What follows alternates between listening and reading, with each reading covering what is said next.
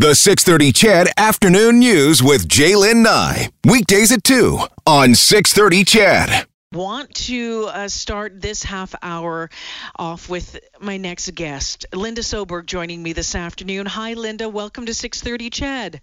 Hi, Jaylen. It's nice to hear your voice. Linda, tell us, uh, take us back um, to when you first received gifts from 630 CHED Santa's Anonymous. Well, my story goes back to the beginning. Late 50s, myself and my five siblings. Uh, my mother was stuck a single parent, six children we had to move. It looked bleak and sad. My siblings were crushed because they didn't think Santa could find us. But through the miracle of Santa's Anonymous, he found us. and we all woke up with a gift Christmas morning. And that was a few years that we received this amazing gift. And. Linda, Linda, your voice when you said Santa found us, it gave me goosebumps and it brought tears to my eyes. It must have just been so incredibly special for you and, and your siblings. It truly was. It was it was a true Christmas miracle. And Santa's Anonymous has carried this through all the years. And I donate every year. And this year with COVID, I thought, what could I do a little more? Because finances aren't great. Well, I live in a condo complex of three buildings. And I thought maybe I could collect from all of my neighbors. So I took it to our board of directors, and they thought it was a fantastic idea. I have been collecting gifts and money since November the 15th.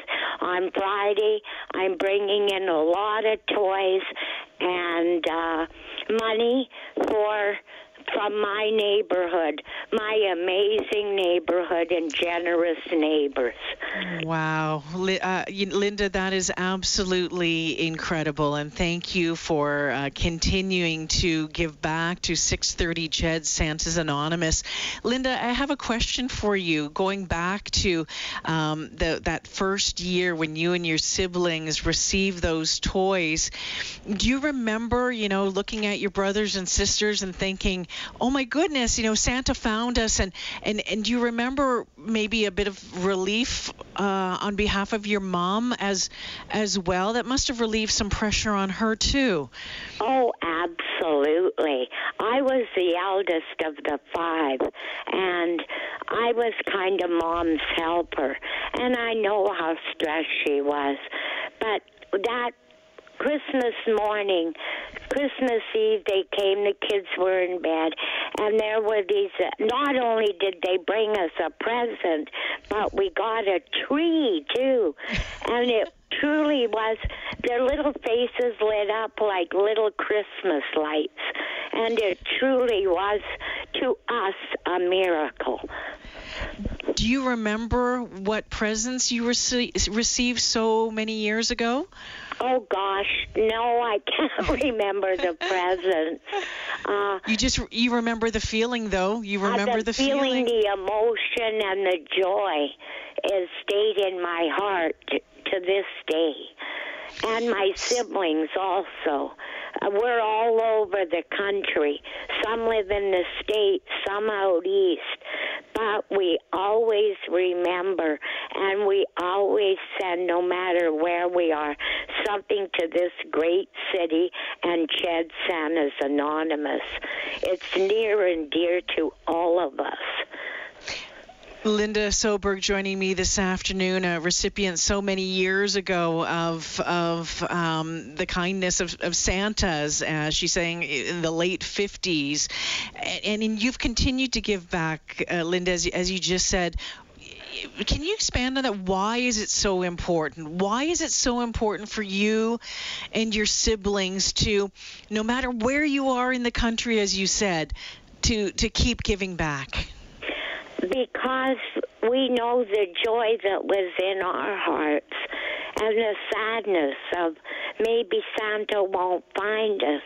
Santa can't come. Mom wasn't sure. Just the sheer joy. And I want that for every child.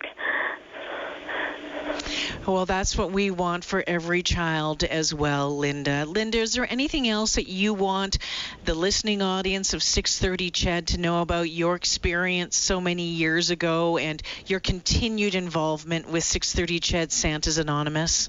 I would just like to say that it truly is a miracle to a small child to open a gift when perhaps their parents can't give.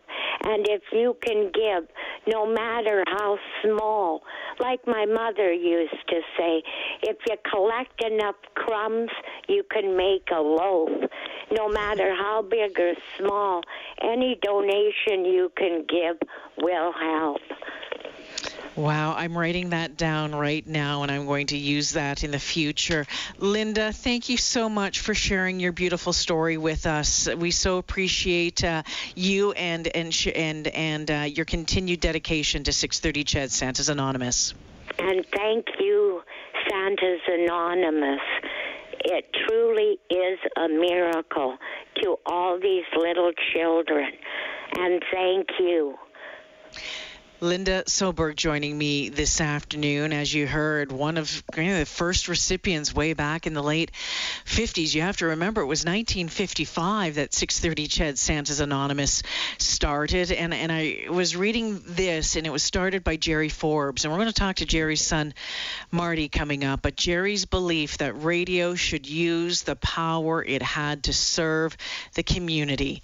And he launched Santas from very, very humble beginnings in the basement of the radio station. And in that first year, delivering, I think it was 300, 400 gifts to kids. A couple years later, one of those kids was Linda and her siblings. And, and didn't it just explain it so perfectly? She says, The joy in our hearts.